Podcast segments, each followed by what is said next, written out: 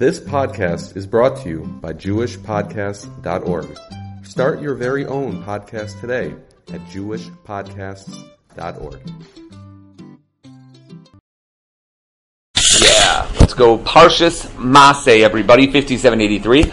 Okay, this is kind of an interesting pasuk. It's in Parak Lamed Gimel, pasuk Mem Tes. So toward the end of Masai, but not exactly at the end, it says, "Vayachnu al yardim yeshimos ad aval ashitim yeshiv ba'arvos moav." They were camped by the Jordan River from Beis Hayashimos until Aval Ashitim in the plains of Moab. Okay, obviously it's on the eastern side of the Jordan River. We all understand that. But Rashi says that this pasuk tells us how big, how large the camp of Bnei Israel was. Then they traveled through the desert. How big were they? How much space did they take up? And it says it was 12 mil, which is give or take three parsa, around six miles. Around six miles. Okay, a six mile area is huge. And it certainly sounds like it's six miles by six miles. That is a huge area. We tried doing it before. It's in massive area. It's from, if you would go all the way, and I know I realize I'm speaking in Chicago, so I'm sorry for anybody who's not from Chicago, but if you would go, since we have basically a grid going on here, if you would go all the way down McCormick to get all the way past Gulf, you go all the way to Green Bay, and you took Green Bay, you'd have to go all the way to Yeshiva. That's how far it would basically be from one way to the other. And then going this way, you're going from the lake to a little past Skokie Yeshiva, to somewhere in Niles. That is a huge area. It's a massive, massive area. If this is the idea, the Gemara tells us that none other than Rabbah bar bar Chana, the great Amora, right, the Talmud of Rabbi Yochanan, traveler extraordinaire, he saw this area and he says that's how large this area was. He says in an Eruvin Daf Nun Beis. The Rokeach says the words Vayachnu ala Yardim Shimos ad Aval Ashitim ba'Arvos Moav is the same gematria as Shlosh Parsos al Shlosh Parsos he three by three parsos. It is now. I'll tell you honestly, I did the numbers. It's actually up by twenty. Okay, there, there are there. 20 missing over here since the latter is 2870 the first one is 2850 in some versions he adds the word key before the word shlosh, which makes it 2900 versus 2850. Either way, it's close. so when you get over like 2500, you know, like sometimes you can be off by one. So then you can be over by 50, and it's okay. Then we're not going to worry about it so much. I don't know what's missing exactly, but that's what the Rokeach says. The Torah Shlema brings down quite a few Mari Makomos that give the, the exact same number. Brachos Stav Nun Dalit We all know this. Og lifted up a mountain right above his head. He was going to throw it on the Jews and destroy them all. That was three parsos, right? That's the idea behind it. Samach Gimel is the furthest anyone was from the Aron Kodesh, which was right in the middle, was three parsos, which means it was three parsos altogether. Yoma, Yuma, Ayin Hayama Bays, where it talks about those who had to get the mun and later go to the bathroom when the mun stopped falling, that they had to leave the camp in order to do so. It was a distance of three parsas away from one end of the camp to the other. Sanhedrin, Hayamad Bays, a Talmud, Shana Paskin Alacha, within the amount of three parsos. That's the amount of the idea. Yerushalmi, Shvi is Parak Vav. Yerushalmi Gittin, Parak Aleph Halacha Bays. Vayikra Rabba, and Chav Zayin. Chav Sif Zayin. Tanchuma, the Medrash Tanchuma and Achremos in Parak Vav, the Mechilta in Yisrael Parak Yalkut Shimoni in four different places, and more. There are other places, but they all say the basic same number of three parts by three parts. But there's a problem. In Shiltas to Ravachoigo, Shiltas brings down a parsha by Yishlach Chavav. It says Machni Yisrael is larger, not three by three parses, six by six parses. That is 12 miles by 12 miles, which is so unbelievably large, you couldn't imagine it. 12 miles is basically from here to downtown Chicago. And if you want to go that way, you're going to the absolute edge of some of the suburbs, right? 12 miles all the way out there. It's a huge area, right? He says this regarding Og, that he lifted up a mountain that was large enough to throw on Klal Yisrael, clearly arguing an argument that says 3 by 3. He says 6 by 6, and it's strange. Targum Yonasan in Parshat Chukas says the exact same thing. Over there, he doesn't say six by six, but he says it is six parsos, not three parsos. Which again leads to the question: What in the world is this machlokes? Why would it be that big? And what exactly are we talking about here? The Chassam Sofer is the only one that really talks about this. He says it at the end of Parshas Balak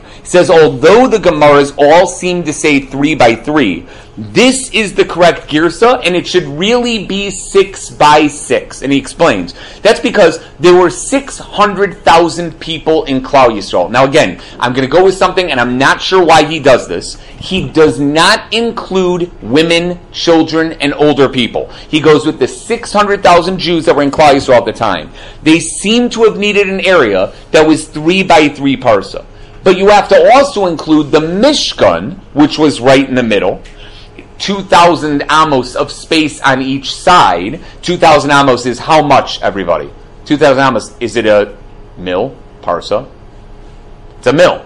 So we got 2,000 amos on each side. That means a mil and a mil. That's two milin, right? Half of a parsa, as well as machna levia. You didn't count that, as well as the sidur hadagolim, the orders of the degolim and how they set everything up, which also took up space. So his suggestion is is the actual number of 600,000 people requires a little less than 3 by 3 parsa. It's 3 by 3 parsa including the Mishkan, including Machana Levia, including all that area. So therefore it's really 600,000 people require 3 quarters by 3 quarters. 3 quarters of the full amount of 3 by 3 parsa, right? And that's the full amount, says the Chassam Sofer. But there's still something missing.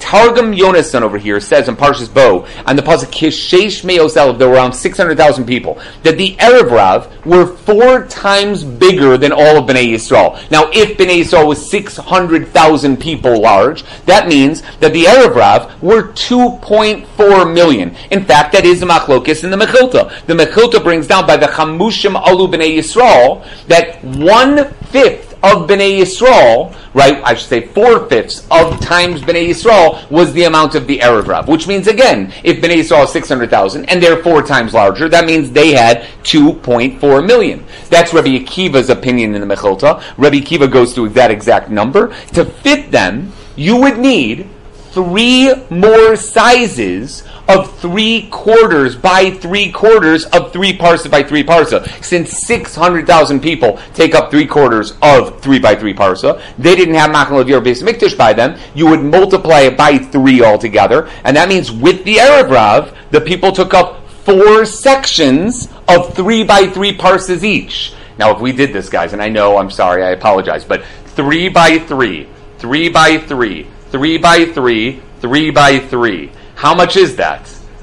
It's six by six. In order to double a cube, you have to times it by four. Okay, I hope that's okay. I know this is really hard. But three by three, right, multiplied by four should be the amount of six by six, which means that Targum Yonason was right.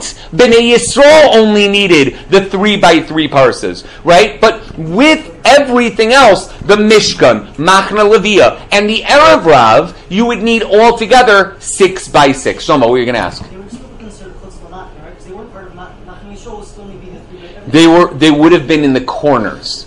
And if you add the corners, then you're looking at a massive box. If you had, like I'm looking for my side, Yehuda, Yisachar, Zvulun over here, right? M- the middle being the Aron Kodesh, the Mishkan, and Machna Levia. And then on top, you have Dun, Naphtali, and Usher. And over here, you have Ephraim, Menashe, and Binyamin. And the bottom, you have Ruvain, Shimon, and Gad. If you have all that, then there's corners that are not being used. That Those corners are where the Rav would be, and if you add it all together, then it would be that way.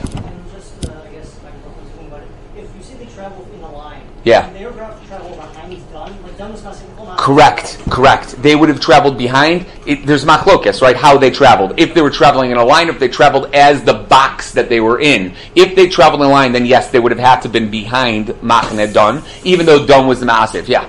How do you think Derech Melech Nelech should travel the box? Wasn't that- It's it's a Chaim Kanievsky actually talks about it in Derech Sicha. They ask that question. They say, how in the world are they supposed to go in one path when it goes through? So it's a simple answer. The simple answer is that Derech Nelech would have been just through Eretz Edom. But they never went there, so that therefore they never split up. Would they have gone in a different direction? Maybe, right? But it makes more sense if they didn't go in a line, right? If they went in an actual box, when the Medrash says that all the mountains were knocked down in front of them, that the, you know the Aron Kodesh was knocking them all down. Well, that makes sense if they went as a box. If they went in one line, you wouldn't need to knock down mountains. You just have to go around in certain areas. So it kind of makes sense to be able to go the way. Either way, right now, simple math, as we already said to you, right? Simple math will tell you that four sections of three by three parsa is actually six by six parsa. Now this girsa, in the Shiltos, in the Targum Yonasan, makes a total amount of sense. We got six by six because you're including the Erev Rav, right? When talking about Bnei Yisrael and their camp, the area that they covered, the area that they had, including the Mishkan and Leviah, it was actually three by three.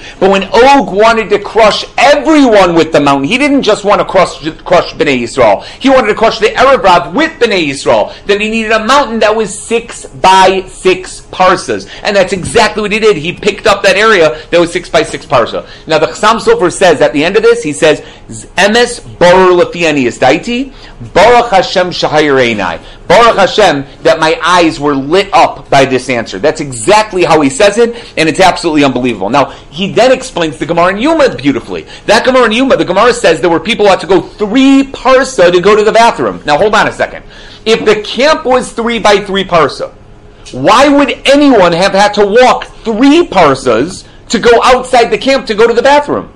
If the whole camp is three parsa, all you have to do is go outside the camp or outside the camp. The most you'd ever have to walk is one and a half parsas in any direction not three parses. Why would the Gemara say you have to go three parses away to get out of the camp if the camp is only three by three parses? It must be that the middle point of six by six is what we're talking about, and it's three parses from the middle to get to the edge of the camp. That's how he explains the Gemara in Yuma. That's the idea behind it. If the end of the camp was six parsa, including the Erev Rav, then it would make sense they'd have to go all the way out there. He goes through everything. He goes through all the different Gemaras and he explains that they all make sense. Paskening in front of your Rebbe takes three parsas. Because again, the farthest you were from Moshe Rabbeinu, if you were in a camp with six by six parsa, Moshe Rabbeinu is right in the middle by Shevet Levi, would be six, three by three parsa. It would be three parsa away. At no point would you be more than three parsa, but you could be less, obviously. That's the idea behind it. The Gadim Chadoshim in Brachos says there's another Targum Yonasan in Bamidbar, Parak Bays, Pasuk Gimel, which says Machne Yisrael is 12 mil by 12 mil. And that's a problem because that's 3 by 3 parsa, right? How could Targum Yonasan argue on himself? He says 6 by 6 in one place, 3 by 3 in the other place. So everybody says that's a stira. That's a contradiction in Targum Yonasan, but it's not a stira. He's talking about Og lifting up a mountain and trying to crush all of Bnei Yisrael, including the Arab. That's 6 by 6, right? But when he's talking about Bnei Yisrael themselves, their actual camp without adding anything out, that was three by three. That's the idea it. The Pardes Yosef talks about this at length in Pardes by Mipra, Park Base, Pasuk Gimel, right? And it's an idea. Now, this is all the massive Chiddush of the Chassam Sofer, and I take unbelievable issue with it. Umbrage, uh, umbrage, umbrage, I think it is with it. I, I, I don't understand it at all. His whole idea is 600,000 people take up a space of three quarters of three by three parsa. And therefore, when you add on the Erev etc. But there's women and children also. Why are they being ignored? Bnei Yisrael themselves was 2.4 million people. When you add on 2.4 million Erev it should be double three by three parsas, not quadruple three by three parses. I mamish don't understand what he's talking about. The 2.4 and 2.4 should be equal to one another. It should have been six by three parses. Six by three, not six by six, at least the way that I'm understanding it. I, I just, I don't get why he's not including it. And if you tell me that the answer is that by the Erev Rav, it's 2.4 million men, but that's not including the Erev Rav's women and children. You mean to tell me? I just like, look, the number 600,000 is hard to understand. The number 2.5 million Jews is difficult to understand. To tell me that the Erev had seven and a half million people joining Klal Yisrael on the outskirts of Klal Yisrael is beyond impossible to understand. To say that there were 10 million people that were surrounding the Aron at one point in the Midbar, I'm not doubting anything that God can do. I'm what I'm the only thing that I'm saying is is that those numbers sound way too high. I am not arguing anything. If I go up to Shemaim and a Kaddish Baruch was like, you didn't believe me that there were 10 million Jews in the desert, I'll be like, no, chas I believe you. I have no problem with this whatsoever. But I kind of find it hard. I wouldn't have told you that, that Like I wouldn't have any problem with somebody telling me that it was six hundred thousand because it was the chashivas of the people out there. Now I know that is absolute kfir, and I'm not going to say that. But if I got there and somebody told it to me in Shemayim, then I would say not kfir at all. Down here, I would tell you you're a kofar and you deserve you, you don't you don't belong here. But up there, I'd say like okay, that kind of makes sense to me. It kind of makes sense to me. But I'm not going to argue on anything that's simply pashut. I just don't understand the Chassam Sofer's chiddush, which he says is emes, emes. But I, I don't know too many times the Chassam Sofer calls something absolute MS. But I don't understand. I just don't understand it. Aside from that, the numbers are so staggeringly big. I already told you how six by six miles is. Twelve by twelve miles is a crazy huge area for people to be, for them to go throughout the entire desert. I'm not sure what to say about it. I really don't know what to say about it. I'm not. I'm not sure. I, I, I can't understand how this isn't a Girsa issue, like a textual issue. There's something that's missing a little bit from there. But the Chassam Sofer is clearly not saying that and it's just an amazing thing. And it's all learned from this pasuk. Now Rashi says there were plains in Shittim that were especially called Avel. That was their names, and that is one of the one. That is one end of where they were. Avel is therefore the name of the plains, not a description of the place or another word that means plains. No, that's not what it is. Avel was the name, that's what they call it. Ram, Ramban says the word Avel refers to any place that has no buildings, nothing in it, and it's just a dead place. By definition, it's an Avelus over itself, right? It's just sitting in mourning over something that it has.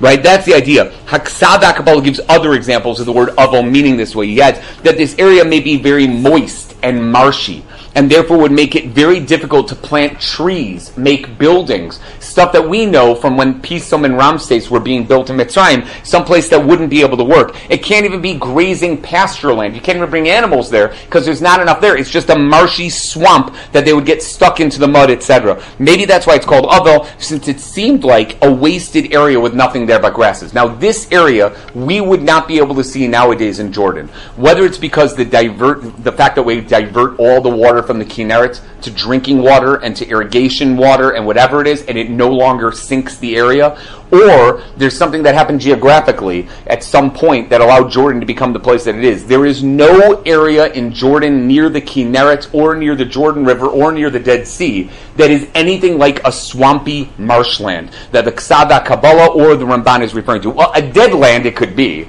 It is kind of dead. It's desert area and that's that. But there's nothing like a swampy marshland. But the truth is, I don't know. Mea Sha'arim was a swamp before they drained it and made it into Mea. That was a swamp that was inhabited by leopards and lions, right? Only 130 years ago. That's all it was. So it's possible that such a thing could be. But let's go a little bit further. The Chizkuni says this is the area known as Bamos Hagai, the heights of the valleys. Earlier in Paraskukas, as the Psukim are now giving specific names for it, right? Not just a valley and a hill. Or it's the same as Yeshimon that's mentioned in Paraskukas, the wasteland around Moab. The Barbanel seems to say there was a stream running through it. It's possible. Beis Yeshimon was translated by the Ibn Ezra as the valley that looks out to the front of the mountain Yeshimon that was mentioned earlier in Parshas Chukas, where Valley Kaplan says he calls it an area three miles north of the Dead Sea's northeast corner near the Abu Araba stream, which may be Nachliel. There's a plain between the Jordan River and Araba Mountains near the Ujemi Brook or Uhemi Brook, I don't know, right? That's around 12 miles wide, so it makes sense. This area is called Aval Ashitim. I looked this up as much as I could in Google Maps. I couldn't find any of it. Nothing. I didn't he- see any of these names. I didn't see any of the areas he's talking about. I went exactly three miles northeast to where Rivaria Kaplan says this place is. I did a little thing, and I did like a little thing. I did, you know, travel three miles northeast on like Google Maps. I spent a good 17 minutes on this, okay? And that's a lot of time for me to do any sort of research whatsoever. 17 minutes, and I could not find anything. So I think either the geogra- geography changed drastically or Rivaria Kaplan was talking about someplace in China. I'm not sure exactly what it is, but I definitely could not see what he was talking about. Like he kept saying like exact names. It sounded amazing, and then I'm looking up. I'm like, there is no what? There's nothing here. I have absolutely no idea what he was referring to. But again, I also might not know how to read maps, so I'm not positive I'm right. All of those things I took into account, and it was part of my 17 minutes of, of highlighting where it was over there. I was even going to bring a map, but I didn't think it would help because like, how was that going to help? Ibn Ezra says, unless you know what, Google Maps might be lying. That's a possibility also. I put nothing past the government, so it's possible. Okay, so that's that. Ibn Ezra says that this is an area very close to the Jordan River and their last stop before going to Eretz Canaan. It makes sense that this is where Kadosh Baruch Hu would give them their final warnings, give, tell them everything they need to know in Parshas Devarim, right? All the mitzvahs they need before they enter the land. It totally makes sense that that's the area that they went. The previous pasuk calls it Al Yardain Yerecho, upon the River Jordan. Rav Schwab points out it's probably not referring to Yericho because Yericho, as we all know, right, is a city in Eretz Yisrael, and that's Yericho. This was called Yerecho. And although it sounds the same, it's likely referring to an area around the city, and that's the area without a yud. By the way, if that's true, that answers a ton of kashas in Tanakh. Where you always wonder, they're standing by Yericho, the city, and Yoshua says no one can build up this city ever again. And yet Yericho comes up again and again and again in Tanakh. Sometimes called Irat Tamarim, sometimes called Yericho itself. And while I don't doubt that Chiel built up Yericho again and had his kids killed for it, that happened in the in Malachim Aleph slash Malachim Bays, right? That did happen, but Yerecho might have been an area nearby that wasn't the same. If this shot behind the Rav Schwab, what he's trying to say over here is what it's referring to, it's possible it's a totally different area. And that we're looking at something totally different where people were moving to Yerecho, not Yericho. It changes everything. I don't know. Talioro says, right? There's another reason why it's called Yericho throughout Sefer Yoshua, but Yerecho here. Rabbi Menachem Azari Mipano says, until now,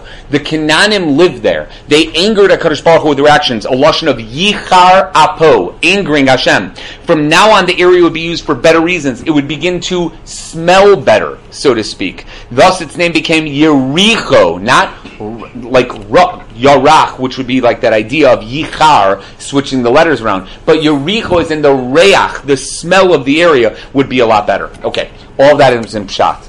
Now we're going to get to an idea of what this might mean beremes. What are the hints that this pasuk is trying to say over here? The Rokeach says these two places, Aval Ashitim and this area that we might be referring to as Basi Yeshimos, refer to the terrible things that happen in this area. Yesh Maves, right? Yeshimos is Yesh Maves. There was death because there were Chayiv Misa in this area. Avil Hashitim is that they mourned the 24,000 Jews that died at Shittim because of the Benos Midyan, the Benos Moav, and everything that they convinced them to worship Baal Peor. They acted like fools. Ba'aravos could be switched around to Ba'ar, to a fool, Ba'arvos Moav, Ba'ar, right, and fell prey to Shittim, which is the Satan himself. So the entire thing is referring to this concept, this crazy concept of what happened, and they were mourning all the people who died here. Ayelas Ashachar, Rav Steinman says, the word Oval, hints to the sadness that they felt in this area, similar to the Rokeach, when many people died in the plague after Parshas Balak. It seems that he would say that the place got named after they were there. They didn't come to a place that was named Aval Ashitim. It was Aval Ashitim after they left. Right? That's the idea behind it. I think that's the idea. The Me'am Lo'ez says the exact opposite, seemingly. Moshe Rabbeinu realized when they arrived there, he really was going to die. He wasn't sure, but at this point, he realized that he wasn't going to make it into Eretz Yisrael, and the people mourned him in this area, which is why the word Aval is here. It's because of what's going to happen in the future.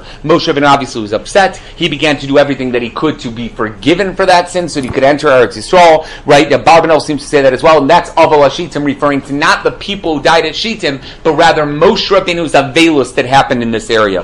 Imre Ashefer says this must be true because the area was called Shittim beforehand in Parshas Pinchas without the word Aval attached to it. It was just called Shittim.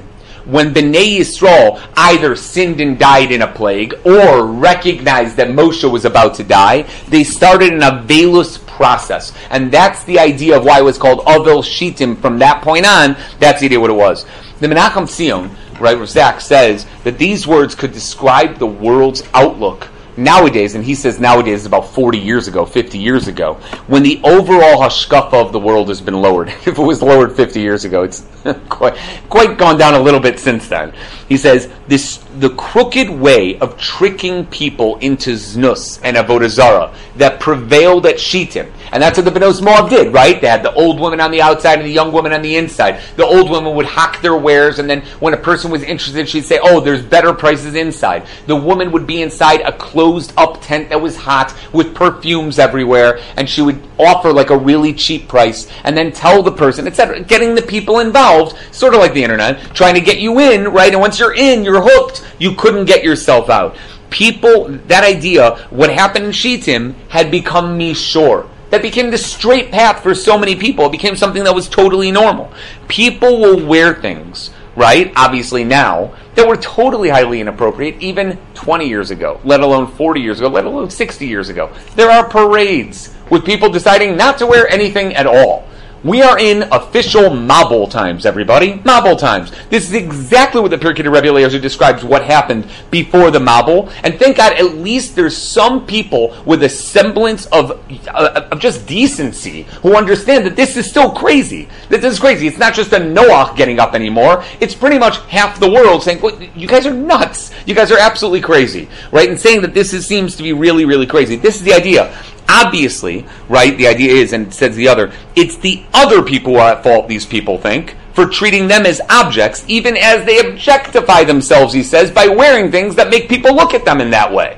It's the craziest Menachem Sion you've seen, where he goes right into that. Tznius is far from understood, he says, by men and women, not just by women. It's not something you just teach for women. It's by men as well. Wait, I, I, I don't mean, I'm not going to say this in like whatever, because I know that I'm being recorded and I realize I'm getting out there. But like, okay, women obviously have an issue with tznius that's for them. But for us, as men itself, why are biking outfits okay? Like, I- I'm not positive I totally get it. Like, I'm not saying that anybody who wears a biking outfit is evil. That's not what I'm saying. But like, why why is that okay? Like, if guys have great bodies and muscles, etc. Why is it okay to showcase that by wearing super tight? Now, granted, I also have a tremendously muscular body, and I have a hard time showing, you know, not showing it off. But like, I, I just, why isn't that an issue of tznius? It kind of is, right? And if we do go to the beach, or we do go to play basketball, and obviously in separate beaches, etc., why is it okay to wear what we wear? Like, I'm not saying I don't know. I absolutely don't know. I'm not big enough or great enough to question this. So I have absolutely no idea. But like it's no longer that world where a bunch of guys could get together and they could just wear shorts and things are okay. We kind of know that that world is gone. That world is no longer our world. Without giving any details whatsoever, I, I just don't get it. It's sort of like, and again, this is the concept of what we're saying. We're in a velus over the loss of the mishor that used to be. That's the concept. If only we understood what to do, we would be able to fix it all. And then it wouldn't be base hayashimos, an area of ultimate destruction. Isn't that a crazy idea that he brings down? He says it's a remes from over here. And again, I don't want to have to go viral with stuff like this. I'm not arguing. I just th- figure that it's better to go viral about arguing about what guys do than what girls do. Because that's not for us to really decide. That's really for like the great Gedolim who don't really know what women are doing and for women to take care of themselves. For us ourselves, I don't know. I think we can probably figure this out on our own. Like, we kind of we kind of understand it. We I'm sure everybody's asked this question to themselves before. They just didn't verbalize it. So now I'm verbalizing it, and now you can think about it. Okay, that's just it. That's fine. Not telling you not to bike. You should bike. Okay, that's that. Kli Yakar. The Kli Yakar says that this entire pasuk is a remez to Aaron Cohen's death. Chazal tell us in Rosh Hashanah Yud Chasim Abayz, the death of a tzaddik is like the burning of the Beis Hamikdash. That's a famous Gemara, we mentioned something like that with Miriam a couple weeks ago. The hint to this is in the beginning of the parsha, which says that Aaron died in the 40th year in the fifth month. That's Rosh Chodesh Av coming up this week, right? Which is the same month as the future destruction of the Beis Hamikdash. Since Rosh Chodesh Av is when Aaron passed away, Beis Hamikdash would be on Tisha B'av. Obviously, both Bati Hamikdash were destroyed on Tisha B'av itself. Therefore, and that was set in time all the way from the times of the Meraglim, it seems clear that there's a connection between Aaron Cohen's death and Tishbav itself, the destruction of the Beis Hamikdash. The only reason why we need to know Aaron's death and when it was, says the Kli Yakar, is to know this concept, that his death is compared to the Chorban itself. And that's why these two places are mentioned over here. Hayashimos is Shmama, destruction. Obviously a reference to the Chorban itself. That's the idea of what it's referring to over here. Avel refers to Shitim, the loss, the mourning that we have for a cedar tree that has fallen. The huge tree, a tzaddik that has fallen. Avel Hashitim refers to Aaron's death. Beis HaYeshimos refers to the Beis HaMikdash being destroyed. Both of them are compared, which is why we know when Aaron passed away. We don't know when Miriam passed away from the Chumash itself. We have to figure it out. We don't exactly know when Moshe Rabbeinu passed away. That we have to figure out. But Aaron is straight out for this reason to be able to know that there's a connection between those two. It's as if both ends of the camp felt the exact same thing. That when there's a death of a great man, it's like the destruction of a massive Beis HaMikdash. That's the concept. That's how the Kli Yakar puts it. Yalkut Shimoni Yeshaya Chavtes says by the pasuk Hineni Yosef Lahafli Amazeh. Right. This is what he says. The death of a tzaddik is worse than the 98 curses that are mentioned in Parshas Kisava by the Tochacha, as well as the Chorban Beis HaMikdash. Worse, not equal to, worse that seems to contradict our Gemara Rosh Hashanah, right? Because our Gemara Rosh Hashanah says they're equal to one another. But the truth is, there are some obvious differences that he explains very, very well. In Rosh Hashanah, the word used is Misas Hatzadikim. The Misa of Tzadikim is like the Korban. The Midrash says, Silukan Shel Tzadikim. It doesn't say their death. It says silukan silukan shel tzadikim. In the Gemara, it says kisreifas beis elokenu, like the burning of the house of our Lord. The Medrash says churban beis hamikdash. What is the difference between these four statements? Siluk, right, of a tzaddik, misa tzadikim. Churban beis hamikdash, sreifas beis elokenu. What exactly is it? So listen to this Kli Yakar. It's a beautiful thing. A churban is when the building remains a physical structure, but all of its splendor and glory are gone. There's nothing left but a shell of what it once was. There's a siluk of its ruchnius and its beauty as if it has been abandoned. Sreifa is when even the physical body is no longer there. It's totally burnt to the ground. So not only is the ruchnius gone, but the physicality, the actual gashmius is gone as well. With tzaddikim, misa refers to the body dying. But the neshama still lives. The neshama is alive and well, working for the people that once represented down in this world. That's misa. Misa is the tzaddik might be gone physically, but he's still with us spiritually. Siluk means even the neshama that's connected to that tzaddik wants nothing to do with us anymore. The neshama has been taken away, as if it's too high up to care about what's going on in this world. One can now understand misa of a tzaddik, right, is somewhat like sreifa, where the body of the tzaddik is no longer there, the body of the Beis Hamikdash has been taken away as well. Siluk is like a churban the spiritual aspects are completely gone. All that's left is an empty shell or absolutely nothing whatsoever. That's how the Kli puts it. And that's what this medrash means. You might be able to say that the loss of a tzaddik's body in this world is equal to the loss of the actual Beis Hamikdash. Both are important for an aliyah, and one's inspired by going to a tzaddik the same way one is inspired by the beauty of the Beis Hamikdash. If you never saw Hadrian's building, says the Gemara in it's like you've never seen a beautiful building in your life. That's obvious. But there's a major difference in the spiritual component of both the physical body of the tzaddik leaving us, the physical structure of the Beis Hamikdash leaving us, those are equal. And one is not worse than the other. Both of those are equally bad, and that's the Gemara Rosh Hashanah.